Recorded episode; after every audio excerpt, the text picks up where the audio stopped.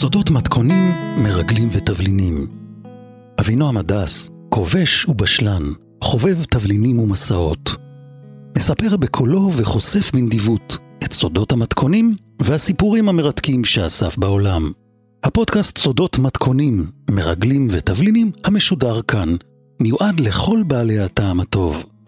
להרפתקני מטבח שואבים תבשילים, מעדנים וכבושים טעימים, מלוחים, חמוצים, חריפים ומתוקים.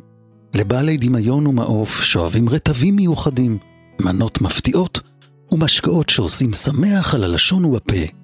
הכל מוגש כאן, בגלוי, בכלים נעים ובנדיבות גדולה. אגב, עובדות ושמות שונו כאן כדי להגן על הגיבורים, אבל המתכונים מדויקים. האזנה נעימה ובתיאבון. המרדף אחרי מבריח אוניות הנשק, הצייד, הנקמה והמרגל שיקרא מחשבות. פרק י' ג'. בוא נקרא לילד בשמו, זה סוף דבר, זה סוף הסיפור, זה הפרק האחרון. פרק הסיום, נסכם את נושא המלכודת, הנקמה המתוקה, אם הייתה החיסול, אם היה מה זהות המחסלים, ונדבר גם על מתכון לעוגיות, עוגיות הפתעה, בסוף הסיפור, אוקיי? טוב, בואו נחזור לעיר נפולי. העיר נפולי, דרום איטליה, אביב, מזג אוויר מצוין לתיירות, אבל ברובע הספרדי, בדירת המסתור התריסים וגפים.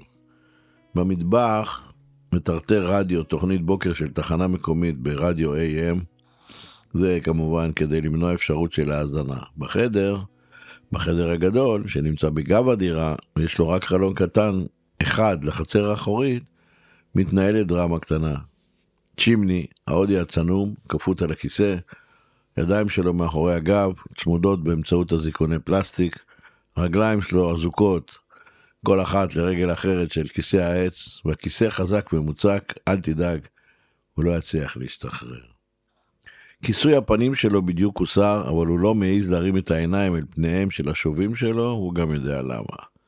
החוקר הגבוה, האיש בעל המבטא האמריקאי הכבד, מתנהג איתו יפה. למרות חששו של, חששו של צ'ימני, אף אחד לא יקע אותו. בזולת הלחץ של הזיקונים על הרגליים ועל הידיים, כרגע לא נגרם לו שום נזק. כמובן, זולת הפגיעה באגו שלו. שמה, זה דבר שצריך לטפל בו. אבל הוא כבר הרבה פחות כועס על החוטפים, ובעיקר כועס על עצמו על שנפל בפח. אבל גם החוקר שלו יודע את זה. החוקר איש גבוה ומנוסה. הוא פועל היטב ומתחיל איתו תהליך של מעבר ומהפך מאויב לידיד. תראה, הוא אומר לצ'ימני, ישר לתוך האוזן ובשקט, אני מתכוון לגזור את האזיקונים שלך. אני, דרך אגב, הייתי נגד, אני יודע שאתה גבר הגיוני ושקול. אני אמרתי לאנשי הצוות שאתה תתנהג יפה, אבל השותפים שלי פחדו שתתנהג באלימות, אתה גבר חזק. אתה יודע מה, הם כמוך, מקצוענים וקשוחים. לכן עזקנו אותך. שמע, האנשי צוות שלי אומרים שלדעתם עלית עלינו כבר מהרגע הראשון שהתחלנו לנסוע אחריך מהנמל. הם אומרים שהם בטוחים שהרגשת שעוקבים אחריך מהרגע הראשון. הם אומרים שהמשכת להתנהג כרגיל רק כדי לא, שלא להסגיר את השותפים שלך וכדי שאף אחד לא ירגיש שאתה כבר יודע. אגב, הוא לא נתן לו את המחמאה הזאת סתם, אתה יודע, הוא... המחמאה הזאת התקבלה במקום הנכון, אליו הוא כוונה. האגו הפגוע והמרוקד של צ'ימני מתחיל לאט לאט להתמלא מחדש. והגבר הגבוה ממשיך. הצוות אומר שאתה גבר נבון. גם אני חושב ככה, הוא אומר לו. אגב, כשהוא מדבר איתו, הוא מושך את המילים כמו יליד טקסס, ארצות הברית. ואז הוא שואל אותו, אתה מוכן שאני אחתוך את הזיקונים ואני שכח את הידיים? אתה לא כועס על אמצעי הזהירות שלנו, נכון? וצ'ימני, הכנוע, מענן. הגבוה מתכופף, נשמעות נקישות של מספריים, והזיקונים נשמטים מהידיים, ואחרי זה גם מהרגליים. תשמע, תאמין או לא, עשרים דקות מאוחר יותר, צ'ימני, שהיה קודם מזועזע, אבל עכשיו הוא מעודד, כבר רוכב על הקטנוע שלו חזרה לנמל ולמקום מבטחים. המטפה עם השטרות ההודים, הוא כבר שלשל אותה בתיבת הדואר האיטלקי, היא כבר בדרך להודו, ובכיס הפנימי שלו יש עכשיו מעטפה שנייה, חדשה, עם חמשת אלפים דולרים שקיבל כמענק עידוד מהאמריקאי הגבוה. תשמע, אני רוצה להגיד לך משהו על התיידדות. פעם השתתפתי באיזה סוג של קורס או השתלמות שהמטרה שלה הייתה איך רוכשים יכולות התיידדות בצורה יצירתית ובמהירות. במסגרת אחד התרגילים הגעתי עם המדריך שלי לעיר בסדר גודל בינוני, שלכל תושביה השפה העברית היא שפה שנייה, אם אתה מבין למה אני מתכוון. המדריך שלי הוביל אותי בטנדר שהיה אז פז'ו ארבע מאות וארבע לכיכר אחת בעיר. הוא עצר ליד חנות מקולת שבחזית שלה היה דוכן עם פיתות ועוגיות מחוסות בניילון גדול ורשת נגד זבובים. המדריך מני עצר את הפז'ו ארבע מאות וארבע, ביקש מני לצאת מהמכונית, והמשימה הייתה זאת, שים לב, תבחר דירה באחד הבניינים, ותוך פחות מחצי שעה אתה צריך להופיע עם כוס מים ועם בעל הדירה המקומי, במרפסת של הדירה שלו שצופה לכיכר. אני מבין, זה תרגיל ידוע, אני מאמין שגם אתה ביצעת אותו פעם אחת, נכון? ברור. ובכן, המשימה הייתה חצי שעה, לי זה לקח פחות מ-עשרים דקות. אני, כזכור אז, לא דובר ערבית, והימים ההם רוב הטלטלים שלי היו בלונדינים. ובכן, אחרי שש עשרה שמונה עשרה דקות, כבר יצאתי למרפסת שם עם כוס מים, כשבעל הבית עומד על ידי במרפסת ומסביר לי על הסביבה ואיך ניתן וכדאי לרכוש את השמן זית הכי טוב בעמק. עכשיו תשמע, אז כשנכנסתי לדירה, הלב שלי דפק על מאתיים. הפה שלי היה יבש מרוב לחץ. בעל הדירה, ערבי כמובן, גבר בערך בשנות ה-שישים, היה די ביריון. אני זוכר שהיה מסופר מאוד קצר, היה לו מכסיים ארוכים מצבע אפור ולבש גופייה לבנה וכפכפי פלסטיק כחולים. הוא פתח לי את הדלת, ומאחוריו ראיתי יש שולחן עץ גדול על יד חלון, ועליו כדור גדול מאוד של בצק, בקבוקים של שמן זית ירוק, תבניות של קרטון עם ביצים וקופסאות עם תבלינים.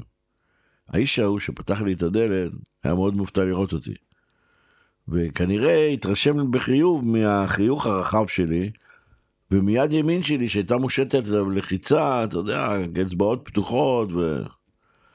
זה לקח לי שלוש דקות בדיוק לשכנע אותו לתת לי להיכנס, ועוד חמש דקות לשכנע אותו לצאת איתי למרפסת. אחרי שזה חזרנו מהמרפסת פנימה, וזה קרה לאחר שהמדריך שלי, שנשען על הכנף השמאלית קדמית של הטנדר פז'ו ארבע מאות וארבע, בצבע תחילת בעיר שעמד למטה, סימן לי את הסימן המוסכם, ראיתי אותך, השלמת את המשימה, אתה יכול לבוא. אז הסתובבתי, ובמקום לצאת, שאלתי את הגבר הגדול הזה, תגיד לי, מה זה הבצק הזה? אמרתי לו, גם אני אופה. הבנתי מגודל כדור הבצק שהוא מכין מאפה בכמות כמעט מסחרית. ואז לקחתי צ'אנס. ניחשתי באוזניו שכדור הבצק הזה נעשה מארבעה קילו של קמח. הוא היה מופתע, כי הניחוש שלי היה מדויק. אני כמובן גם בזווית העין ראיתי את השקיות של הקמח על הרצפה, זה לא שם לב. ואז, במקום לצאת החוצה חזרה, התעניינתי במאפה ובבצק, והוא סיפר לי שהוא מכין מין וריאציה מקומית להוגיות האלה שנקראות בערבית קור שלה. זה הוגיה מאוד מפורסמת במדרח הערבית, דרך אגב גם הדרוזים עושים אותה, והוא קורא לזה, הגרסה שלו הפרטית, הוא קורא לזה מקל לחם, כך הוא קרא לזה, מקל לחם. זה אפוי בסומק, אניס וסומסום. הוא אמר, וואלה, זה מתכון, אצלנו במשפחה, ארבע דורות, עשרים, מאתיים, מאתיים וחמישים שנה, והוא אומר, למטה יש את המכולת של הגיס שלי, שם מוכרים את זה. אתה מבין, המשימה שלי הייתה לשכנע אדם זר, לתת לי להיכנס אליו לדירה, ולהציע לי כוס מים ולצאת איתי למרפסת. ואני חזרתי עם מים ועם מתכון מקורי למקלות לחם בסומק, אניס וסומסום, שנמצאים במשפחה היא כבר מאתיים וחמישים שנה. עכשיו אתה רוצה את המתכון? בבקשה, אני אתן לך. הנה המתכון שאני זוכר בעל פה, כי אני מכין אותו מאז אצלי בבית. אני שם במיקסר קילו אחד של קמח כוסמין מלא, שתי שקיות אבקת אפייה, חצי כוס סוכר, שתי כפות מלח, כף פפריקה, שתי כפות גרגירי אניס, שתי כפות סומק. מפעיל את המיקסר ומערבב היטב את כל החומרים היבשים, ואז מוסיף כף שמן, כוס שמן זית וביצה אחת, ומיד מוסיף רבע כוס טחינה גולמית ומתחיל לטפטף פנימה מים קרים, לאט, טפטוף עדין, כשכל הזמן אני בוחן את הבצק עד שהוא נהיה כדור. מתי אני יודע שזה מוכן? כשה... בתוך המיקסר הבצק נהיה כדור, כשהוא אסף מהקערה את כל החומרים, הקערה ממש נהיית נקייה, ואז אני עוצר ובודק עם האצבעות, אם הבצק דביק וגמיש, אבל לא דביק מדי, זה עניין של ניסיון, תנסה ותדע. אני מוצא את הכדור ומכסה את הבצק במגבת לחה, ומכין לעצמי ארבע או חמש תבניות אפייה, מכסה אותם בנייר אפייה ומשמן אותם קלות. עכשיו להכנת המקלות. אני קורץ מהבצק כדור, מועך אותו, מחליק אותו בכפות הרגלה, הידיים על קרש חיתוך, בתנועה קדימה אחורה, קדימה אחורה ולצדדים, כמו שאתה מפעיל מערוך. ואז מכין מקלות שהאורך שלהם אורך התבנית. זה מין בגטים דקים כאלה. תשמע, זה עניין של מיומנות, תנסה תצליח, לא תנסה, לא תדע. עכשיו, כשכל התבניות מלאות במקלות, אני מבריש את המקלות בביצה תרופה, ומפזר מלמעלה סום סום. מכניס לתנוך שחיממתי ל-מאה ושמונים מעלות, ומשגיח שהבצק יהיה אפוי עד כמעט קלוי, לא פחות ולא יותר. מניסיון, אפייה בערך עשרים דקות, תלוי בתנוך שלך. זהו, מקלות בצק, סומק, אניס וסום סום, מתכון מהגבר החביב, בעירי שבזכותו עברתי בקורס לשלב הבא. אבל שמה, יש פה טוויסט. אתה הרי יודע שאני אוהב לאכול חריף, נכון? אז למחצית מהמקלות, מה אני עושה? אני מוסיף כפית, פלפל חריף, יבש תחון, דק, לביצה שאני מבריש מלמעלה. לפעמים, במקום פלפל חריף, יבש תחון, אני מוסיף אחד מהרטבים החריפים שאני מכין מפלפלים חריפים. אני מכין רוטב אדום מפלפל חריף אדום, עם מנגו, אננס וג'ינג'ר. אני מכין רוטב פלפל חריף צהוב, מפלפל חריף צהוב, לימון כבוש וקורקום. אה, עכשיו אתה רוצה גם את המתכון של הרטבים האלה. אחי, בסיפור הבא. עכשיו, כדי להבדיל את המקלות החריפים מהמקלות הלא חריפים, מה אני עושה? אני מסמן על הבצק של המקלות החריפים, חתכים בסכין, צורת X. X זה אומר חריף. דרך אגב, שני X חריף מאוד. זה נפלא ליד בלעדי מרי וליד בירה. בסדר? סקרמנו? אני יכול שתחרר מהמתכון. בוא נחזור מהעיר הערבית בעמק, לעיר נאפולי, איטליה, אל ויקטור ודעת, צ'ימני ואל האמריקאי הגבוה, שמנהל שם את העניין, נכון? מבצע אתונות, זוכר? נאפולי, אתה מפוקס? מצוין. האמריקאי הגבוה. כשהאמריקאי הגבוה נפרד מצ'ימני, שממהר להסתלק על הקטנוע שלו עם ה-חמשת אלפים דולר החדשים בכיס, והידיעה שיש לו מפעיל במרכאות חדש, יש לו פטרון חדש, אמריקאי כנראה, אז האמריקאי הגבוה מוודא שדלת הכניסה לדירת המסתור סגורה, שהמנעול נעול כמו שצריך, ושזולת אנשי הצוות שלו אין עוד אוזן או עין בלתי רצויים בסביבה, ואז האמריקאי הגבוה מפסיק להיות אמריקאי, וחוזר לדבר עם שלושת המלווים שלו, עברית, עברית במבטא של תל אביב. זו השפה שבה הם מדברים שם בקולות שקטים בדירת המסתור, שנציג השגרירות שכר עבורם ברובע הספרדי של נאפולי, באמצעות חלפן הכספים. אתה זוכר? טוב חבר שלי, עכשיו דברים יותר ברורים. אי שם, בבניין מחוץ לתל אביב, נרשם בדוח היומי, הוכתם נכס חדש, שם קוד רומא. מאז, עכשיו אתה מבין כיצד ומדוע, מאז המידע על פעולותיו ומעשיו של מבריח אוניות, הנשק ויקטור ודעת, זרם קבוע על החמ"ל של מבצע אתונות. המידע הזה היה מוצלב עד כמה שניתן, במידע שהגיע גם ממקורות אחרים. מה שאושר, אושר, מה שנשמע כמוגזם או שקרי, מנוקה, מנוקה בחף, כן, כמו ניקוי, כמו ניקוי במקום, מנוקה מהדוחות. ובכן, מבצע אתונות מתקדם מצוין. הצייד שוב הוכיח את הכישרונות המצוינים שלו. עכשיו ברור שלצ'ימני, חמוץ הפנים, שהידוע בבניין ההוא מחוץ לתל אביב בכינוי רומא, שהוא משרת את ודעת, משרת גם את הפתח בג'נין, ועכשיו הוא גם משרת את מי? אותנו, טריפל אייג'נט. ואני אקח שלוק מהיין, חכה רגע. אה, מצוין. טוב, ברור שאנחנו שמחנו על צ'ימני, כמו שאני סומך על גשר חבלים מעל לתהום בג'ונגל. בסדר? בלתי צפוי, מסוכן, מלא חורים, אבל זה מה שיש. אם תתנהג בזהירות הראויה, תעבור בשלום. בסדר, זה מקור. עכשיו שמע, אני יכול לעשות קפיצה חזרה קדימה? קדימה. כעת שאתה יודע כמעט הכל אחורה, אני יכול לקפוץ קדימה אל ויקטור ודעת. ויקטור ודעת, אתה זוכר? יושב עמום על הרצפה, קרה בחדר שלו במלון מרקיור, סרקבה בטוגו, מערב אפריקה. הכספת הנסתרת שלו פרוצה בריקה, יעלומים והזמרגדים בסדר, בסדר גודל של חמישים או שישים מיליון דולר, מי יודע בדיוק כמה, אף אחד, נעלמו. ואיתו נעלמה, יחד עם הסכום הזה, נעלמה הדרך לפרוע את החוב שלו למאפיה השיציליאנית. אתה מבין? אוקיי, שמע. תשע עשרה ארבעים, פקיד הקבלה במלון מספר שבשעה הזאת בערך הוא ציצל המשטרה ודיווח על אפר דקרים, מקרה של פשע. בעודו אוחז בפרקס את הטלפון, הוא מבחין מזווית העין באורח ויקטור ודעת מהחדר המשופץ בקומה שלוש, מתפרץ ללובי עם תיק נסיעות קטן ועובר מהלובי דרך הדלת הפתוחה אל החניה.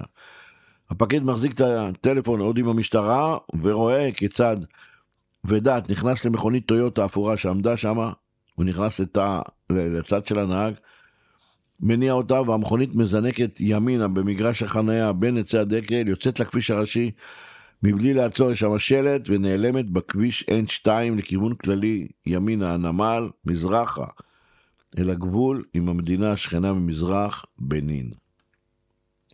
פקיד הקבלה סיפר אחר כך שעובד ההחזקה, זה שגילה את ודעת ראשון, הביא אליו בגרירה מאוחר יותר איזה מטען שהאורח השאיר בחדר, שכלל סוג של איזה מזוודה ממתכת, תכולה, בגדים, כלי רחצה, וגם איזה מכשיר רדיו-טייפ שהיה נראה שבור. פקיד הקבלה סיפר גם אחר כך, שמיד אחרי שוויקטור ודעת אה, התפרץ החוצה מהמלון, בערך שעה יותר מאוחר, או שעתיים יותר מאוחר, היה איזה אורח פלוני, אדם, גבר מוצק, בעל פרצוף מאוד קשוח, ומלא קעקועים מוזרים על הצוואר ועל גב היד שלו, היה לו דרכון איטלקי, הוא היה אורח במלון בחמישה הימים האחרונים, והוא גר על פי בקשתו בחדר קיצוני בקומה אחת. הגבר הזה הגיע אליו לקבלה, ועשה צ'ק-אאוט פתאומי, זה, הוא אמר, זה לא היה הגיוני, מי עוזב את המלון בשמונה בערב? לאן הוא ילך בשמונה בערב? אבל האיש הזה שילם במזומן, ויצא בחיפזון למונית שחיכתה לו בחוץ. בתחנת המוניות נמל התעופה ידענו אה, לברר, וידענו למצוא מאוחר יותר תמורת איזה שטר של עשרים דולר, שהמונית באמת לקחה את הגבר האיטלקי הזה לשדה התעופה, לשדה התעופה של לומה. אוקיי, אז עכשיו תשמע. אנחנו יכולים לברר כל מיני פרטים, ויכולים לשחזר כל מיני פרטים, לפחות חלק ניכר, ממה שקרה במלון מרקיור או סביבו, אבל חלק נשאר גם ללא תשובה. נעשה סיכום. א', בשדה התעופה, על שם איינדה, שהיה פעם נשיא טוגו, ידעו לספר שבעל הדרכון האיטלקי שהגיע במונית ממלון מרקיור לומה, קנה בשדה כרטיס למחלקת עסקים בטיסה מלומה לפריז, שיצאה בשעה עשרים ושתיים אפס אפס. הוא שילם במזומן, הכרטיס היה על שם אחד, אנטוניו דל וי, ידעו לתאר אותו כאדם חסון, מוצק, חסר חיוך, חלופה, חליפה קראה בלי עניבה, גיל שלושים ושבע, מקצוע, הוא דיווח, עצמאי, עיר מוצא, פלרמו, סיציליה. בשדה התעופה, על שם לומה, בירת טוגו, על שם, סליחה, איינדה, נשיא טוגו, לא התגלה כרטיס או רישום, על שם ויקטור ודעת, לא באותו יום וגם לא ביום שאחריו. עובדה מספר שלוש, כ-שלושים מכוניות פחות או יותר עברו באותו ערב בשער נמל הים של לומה. שום אירוע חריג לא נרשם, אבל שום אונייה לא יצא מהים של לומה, מהנמל הים של לומה באותו ערב. במעבר הגבול של טוגו עם המדינה בנין השכנה במזרח, לא נמצא שום רישום יציאה של אזרח או דרקון עם השם ויקטור ודעת, זה במזרח. גם במעבר הגבול של טוגו עם, עם המדינה גאנה, שזה ממערב, לא נמצא שום רישום יציאה של אזרח או דרקון עם השם ויקטור ודעת. אז סגרנו כבר את שני הגבולות, בצד ימין ובצד שמאל, במזרח מערב. עכשיו צפון. במעבר הגבול של טוגו עם בורקינה פסו, המדינה השכנה מצפון, גם שם ביררנו, לא נמצא שום רישום יציאה של אזרח או דרכון עם השם ויקטור ודעת. כלומר, או שהוא נשאר בטוגו, או שהוא נעלם באיזה דרך אחרת. אנחנו לא יודעים איך. האמת גם לא היה חשוב לי. חטא. בסניף אקובנק, ברחוב סילבנוס אולימפיו, אגוסטינה, עשרים, לא מאה, סניף הבנק שחביב על בעלי חשבונות זרים בטוגו, נרשמה למחרת היום, יום שלישי, למחרת היום, הוראת ביטול וסגירה מיידית לחשבון בנק של חברה שנקרא אם סי די אם, מיין או קומרס די דימונד די אפריק די לאקווסט, חברה שמקום מושבה בבלגיה, אנטוורפן, זוכר את החברה הזאת? ודאי שאתה זוכר. סגרה את החשבון. עוד משהו חשוב, או לפחות מעניין, מקור בנמל הים של נפולי, איטליה, סיפר, שבשעה אחת עשרה ושלושים בלילה, עשרים ושלוש שלושים, הגיע לנמל, לכניסה לנמל, נפולי, איטליה, שיירה קטנה של ארבע מכוניות מסחריות. היא עברה את הביקורת בשער, בעזרת איזה מעטפה מלאה שטרות כסף, אף אחד לא בדק אותה. המשיכה ישר, פנתה ימינה ונסעה למעלה במעלה המזחים, עד למקום שבו עמדו שתי אוניות אפורות, אותן אוניות של ויקטור ודעת. ביומן הנמל נרשם שכשעה מאוחר יותר, זאת אומרת ב-שתים עשרה וחצי בלילה, שזה כבר החצי שעה של היום למחרת, זה ביומן זה כבר רשום בדף של למחרת, יצאו מהנמל שתי אוניות, אחת לליסה, תיאור, אונייה אפורה, בעלת ארובה קריאה, ואחריה, טיטיאנה, בי, של הירכתיים שלה רשום שם הנמל הבית, דורס, גם היא אפורה והארובה שלה קריאה מאוד. המקור בנמל העיד, שכשצפו באוניות גילו שאורות הניווט, ירוק, אדום, לבן, כן, שני הצדדים ואור קדמי, דלקו, אבל זאת הייתה התאורה היחידה. לא דלקו אורות סיפון או אורות בגשר הפיקוד, והאוניות שיצאו מהנמל נראו כמו אוניות רפאים בחשיכה. בנמל נפולי הופיע אחר כך רישום ששתי האוניות פדו את התשלום עבור ההגינה שלהם, ושלא היו להם שום חוב ולא הייתה שום מניעה לתת להם אישור יציאה.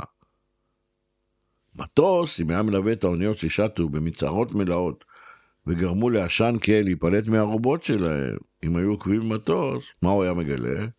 שהאוניות שטו דרום על אורך החוף, בערך מול העיירה סלרנו, שמדרום לנפולי, פנו מעט ימינה, כלומר לכיוון דרום מערב, כיוון כללי של מי?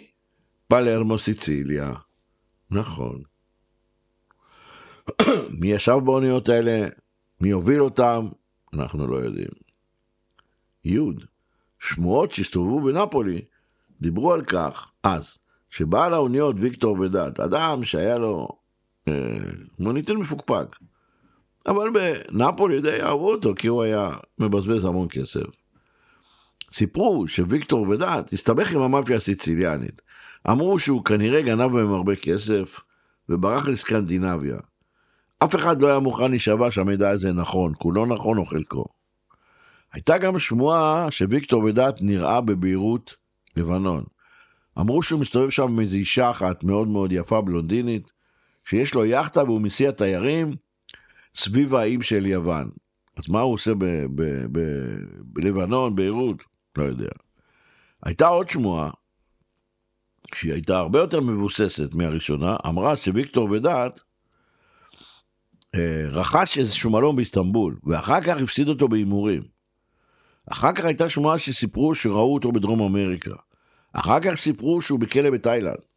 אחר כך הייתה שמועה שהוא בקנדה הצרפתית. אבל, אבל העיתון קוריירה דלה סרה, היה העיתון הכי נפוץ באיטליה אז, עם תפוצה של שש מאות ושבעים אלף עותקים ביום. ובכן העיתון הזה, קוריירה דלה סרה, בערך אחד עשר חודשים לאחר העלמו של ויקטור ודת מהמלון בלומה, טוגו, אחד עשר חודשים אחרי ההיעלמות, הופיע בעיתון סדרה של שלוש כתבות, אחת אחרי השנייה, יום אחרי יום. לפי הכתבות, בבוקרו של יום חורפי אחד ללא גשם, אזרח שטייל עם הכלב שלו ליד קו המים בסמוך לכניסה לנמל הימי של נפולי, האיש הזה צלצל מהטלפון הציבורי שבכניסה לנמל למשטרת העיר.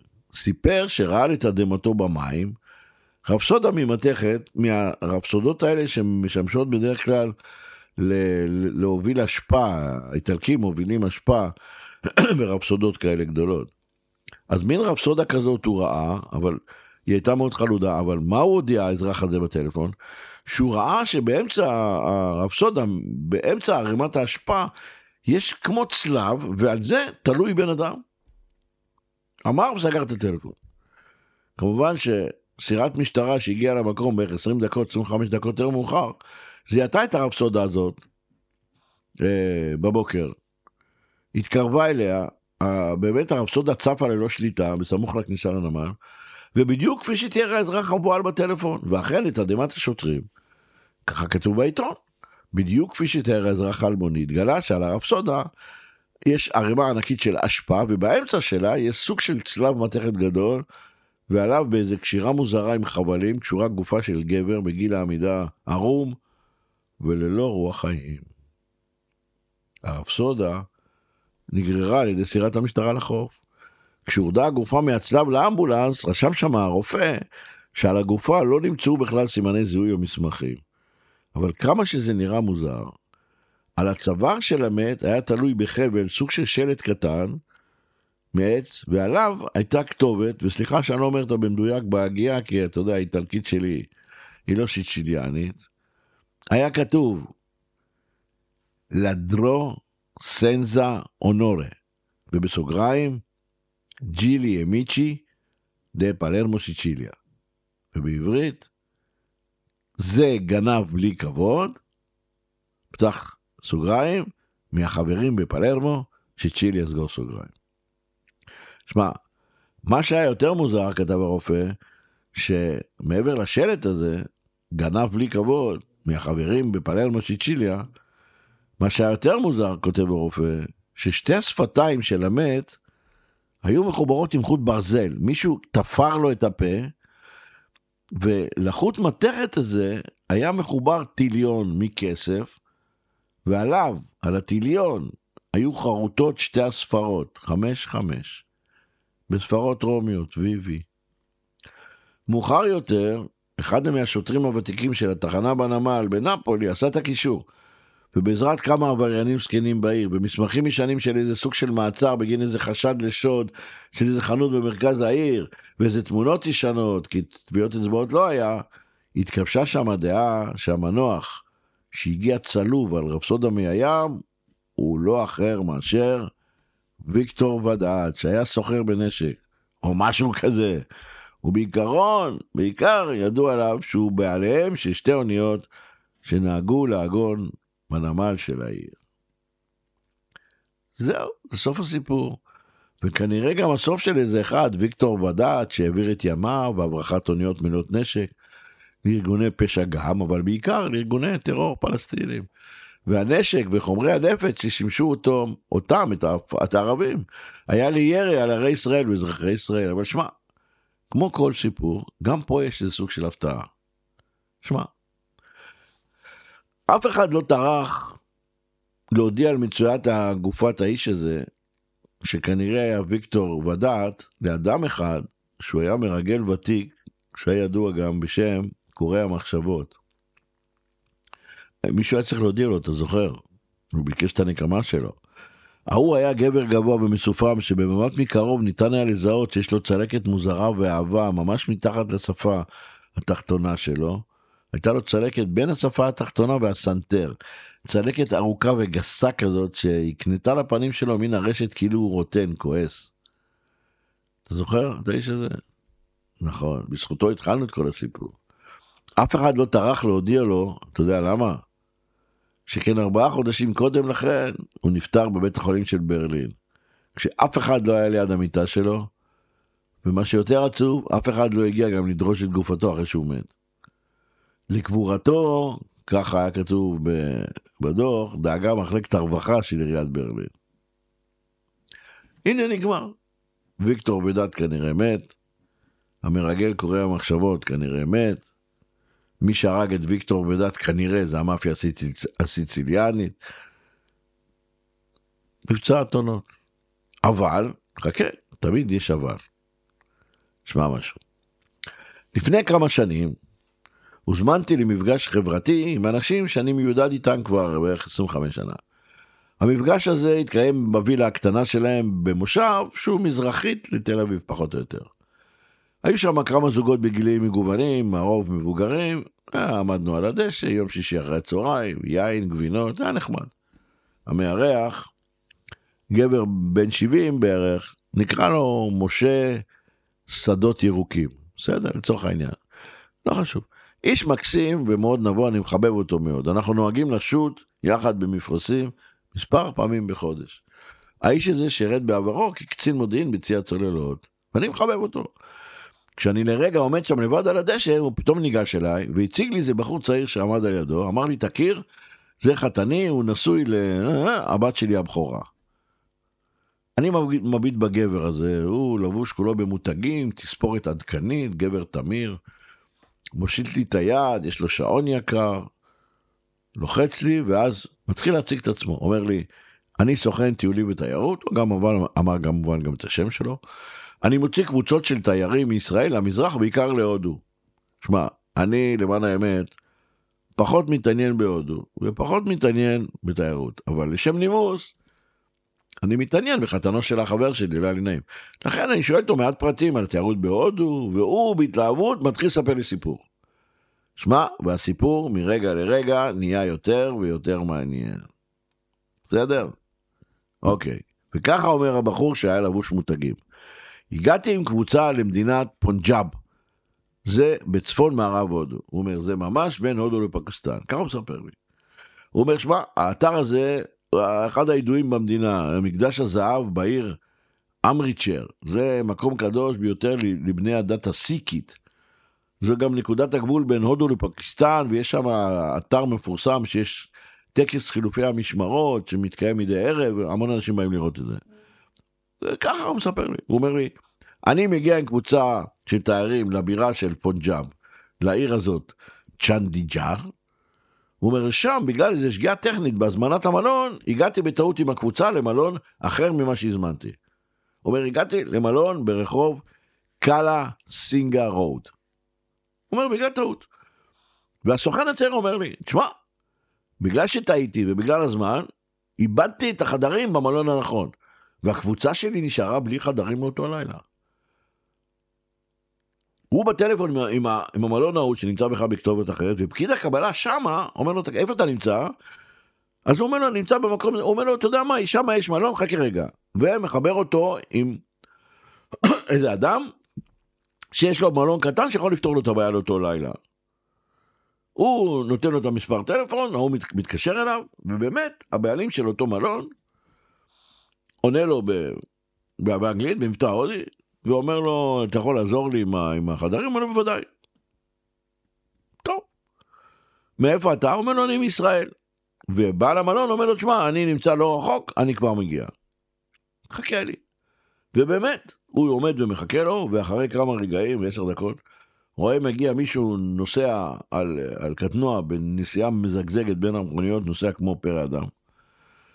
ונעצר על ידו, ויורד מה, מהקטנוע איזה הודי אחד מבוגר עם פרצוף חמוץ, אבל עם אנגלית מצוינת, וההודי חמוץ הפת... הפנים, אומר לו, תשמע, שמח לפגוש אותך, יש לי סימפתיה מיוחדת לישראלים, מה, מה רק סימפתיה, לא תיאר בזכות מה. ההודי גם סיפר שיש לו רתיעה מהים, הוא לא כך אוהב את הים, זו הסיבה שהוא מתגרר בצפון הודו, שזה הכי רחוק שאפשר מהאוקיינוס, אתה יודע, האוקיינוס הוא בדרום הודו. וההודי נחפז לספר לסוכן, החתן של החבר שלי, משה, את הסיבה לשנאתו לים. הוא אומר לו, שמע, הרבה מאוד שנים עבדתי, פחות או יותר, לאדם שהיה לו אוניות. ועקב כך נאלצתי להפליג איתו תמיד עם האוניות. וכל הזמן הייתי רק באונייה. הבן אדם ההוא שעבדתי בשבילו, הוא גר גם באוניות. אז חודש אחרי חודש הייתי רק באונייה. זוועה, הוא אומר. ויותר גרוע מזה, כל הזמן היינו תקועים, רוב הזמן היינו תקועים בנפולי, שזה נמל הבית שלו. ולכן הוא אומר, אני מכיר גם את נפולי וגם את איטליה. סיפר שאז כשהוא עבד בנפולי אצל הבן אדם עם האוניות, הוא חסך כל חודש כמה אלפי דולרים, חסך אותה ממש בקנאות. ואחרי זה, בזכות איזו הזדמנות יפה, הוא הרוויח עוד סכום יפה. ואז הוא חזר להודו עם החסכונות שלו, והקים מלון ומסעדה ואולם אירועים. אני שואל, הסקרנות שלי לאט לאט גדלה. ואני שואל את הסוכן, איך המלון? הוא אומר, המלון ארבעה כוכבים, חדרים יפים, מסעדה טובה. איך קוראים למלון? הוא אומר לי, תראה קטע, המלון נקרא על שמו של הבעלים של המלון. אני אומר, לא קוראים למלון? הוא אומר לי, השם של המלון מוזר, צ'ימני הייטס ריזורט. כששמעתי את השם, ניתן לי צמרמורת בגב. אתה יודע מה אמרתי לסוכן בבגדי המותגים? תשמע קטע, פעם לפני הרבה שנים, הכרתי איזה הודי, חמוץ פנים, שהיה לו שם דומה. הוא גם קראו לו צ'ימני. אבל זה כמובן יכול להיות רק צירוף מקרים. רק צירוף מקרים. או שלא.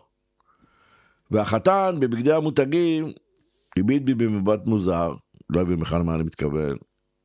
השתובב, והלך לבר לשתות איפה שלא לוקחים כסף. משאיר אותי עומד שם לבד על הדשא, לבד עם הזיכרונות ועם המחשבה, שאתה יודע מה? זה סוף הסיפור. אבל אף אחד לא מתעניין מה עלה בגורלו של הצייד. אותו גבר גבוה שידע להחליף שפות, ידע לאמץ דמויות וזהויות ולעשות מעל ומעבר, תמיד בהצלחה עצומה, למען המדינה, ואז להיעלם באלגנטיות ובשקט מעבר לאופק, בלי להשאיר סימן. זהו, זה סוף הסיפור. ואתה כאן שעוזר לי להיזכר ומקשיב לי כך יפה, תודה רבה לך. ולכם המאזינים, תודה רבה לכם שהקשבתם לאורך כל שלושה עשר הפרקים. אני מקווה שנהנתם. אם נהנתם תעשו לייק, תעשו מינוי, אולי תשלחו לי איזו הערה או מחמאה על הסיפורים, ולהתראות בסיפורים הבאים. תודה רבה לכם.